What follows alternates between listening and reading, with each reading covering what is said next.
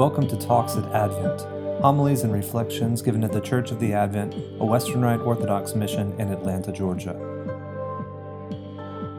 Today's speaker is Dr. Bo Bruce.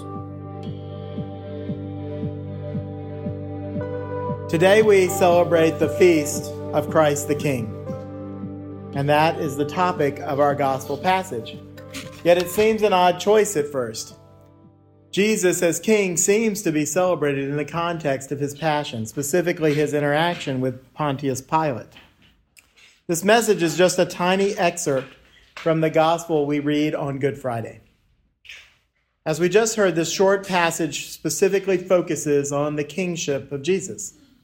The Jews have delivered Jesus up to Pilate because they want him dead, and they don't have the authority to kill him. That's why, despite Pilate's insistence that the Jews deal with the matter in the course of this story, the Jews refuse. If they're going to get a death penalty out of this, it's going to have to be through their Roman rulers. If we're familiar with the story, we also should note here that the charge against Jesus has seemingly changed. Recall the Jews had charged Jesus essentially with blasphemy because he wouldn't deny that he was the Son of God. Even though that would be a capital crime in Judaism, the Roman government really wouldn't care that Jesus was claiming to be the Jewish God. The only analogous charge would be to say that Jesus had claimed himself to be king. That would definitely upset the Romans, as they were the ones who installed and deposed the various rulers who were all subject to their ultimate leader, the Roman emperor.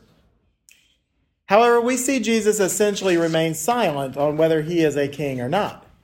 Just as he did not admit to being the Son of God, rather, he merely failed to deny it in the trial before the uh, Sanhedrin. All he said was that they would indeed see the prophecy of Daniel fulfilled, and that was enough. And likewise, here, when Jesus speaks to Pilate, he's very careful in his words. He makes clear to Pilate that although he is indeed a king, he really is not someone Pilate needs to be worried about in the sense that Pilate or the Romans are worried about.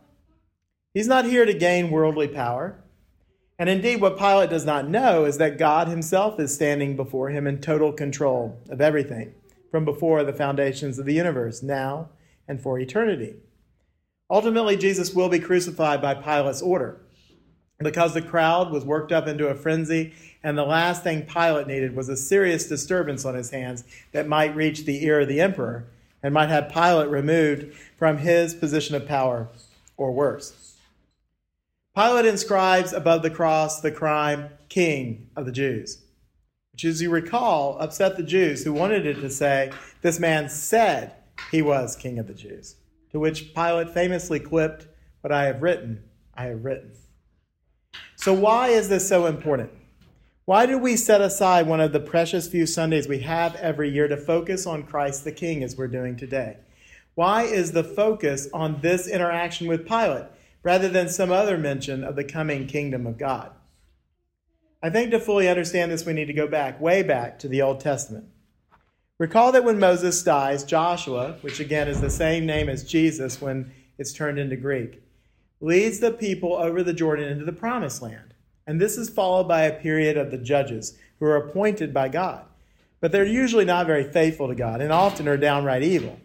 The book of Judges ends with the line In those days there was no king in Israel.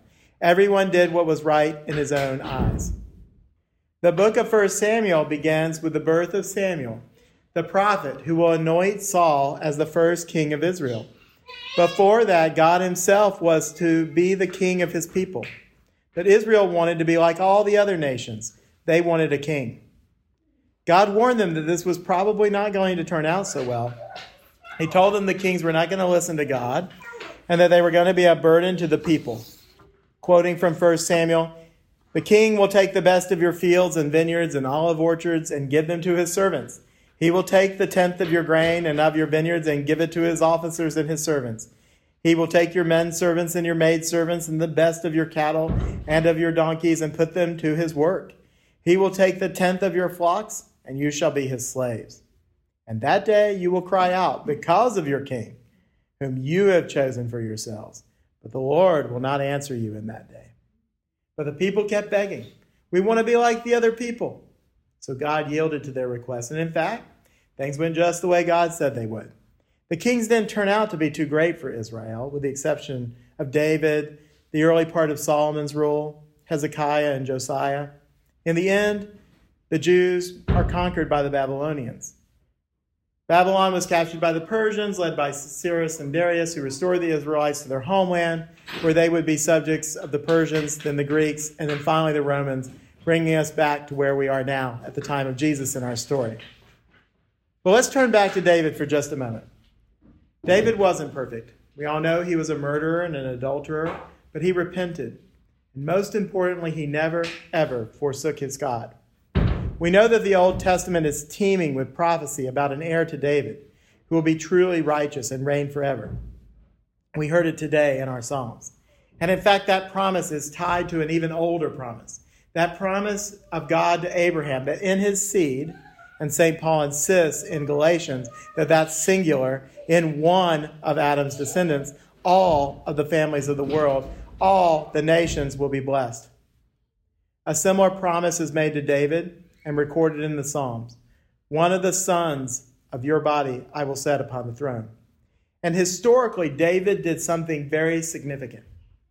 He subdued all of his enemies, both inside Israel and outside of Israel, and established the seat of his kingdom in Jerusalem, the city that he built himself.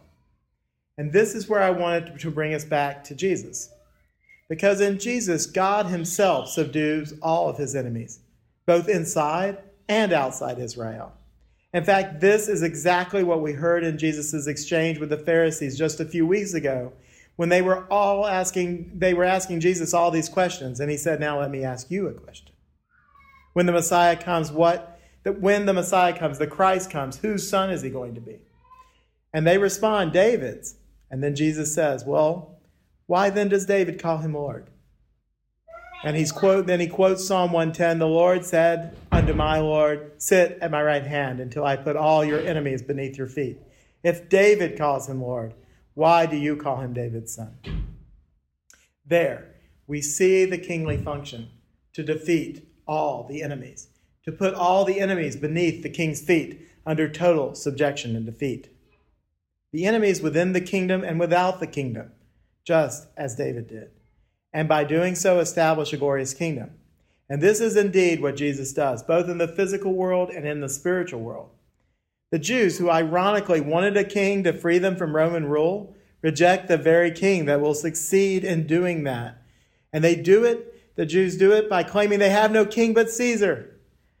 The king who will not only defeat Rome in a few short years, but nation after nation, even until today, not by legions, but by the blood of martyrs.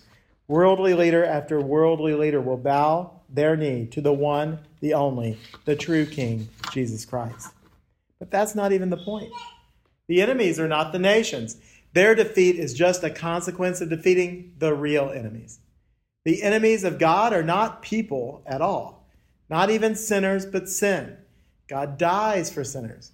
God dies for sinners. We cannot say that enough. There are so many in our world who want to tell us that our beliefs as Orthodox Christians show that we hate people. We must be sure our constant refrain is no. God loves sinners so much that he died for them.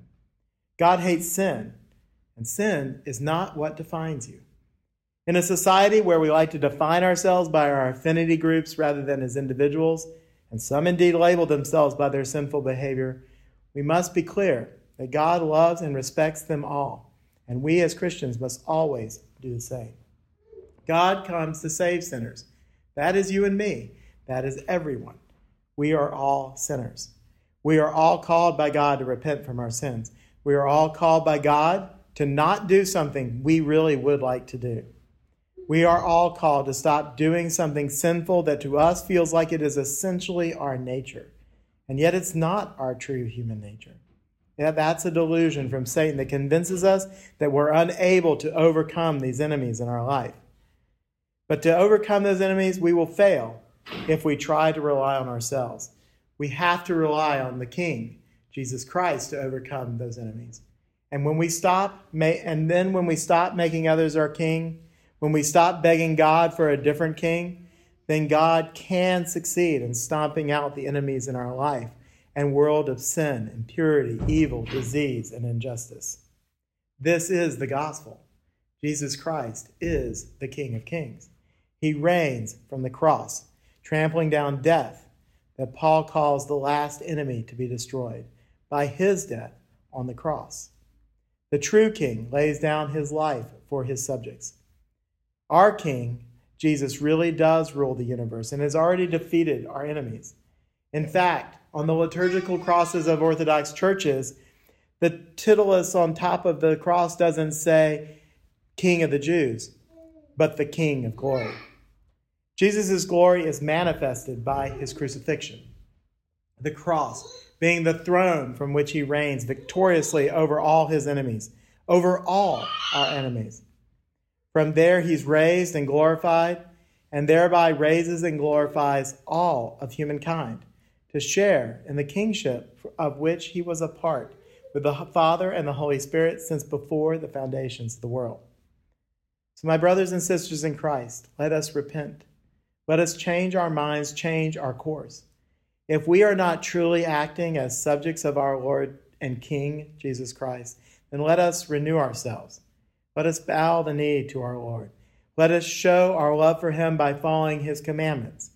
We will find that the more we do that, the more we permit the Lord to fully actualize his victory on the cross by submitting ourselves to him as king rather than asking for a worldly one, we will be his people he will be our God. We will become free of our worldly attachments from sin, from death, from evil, from injustice.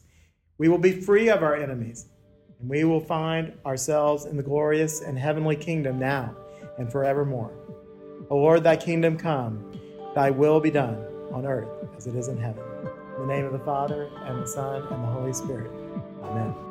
Talks at Advent homilies and reflections given at the Church of the Advent, a Western Rite Orthodox mission in Atlanta, Georgia.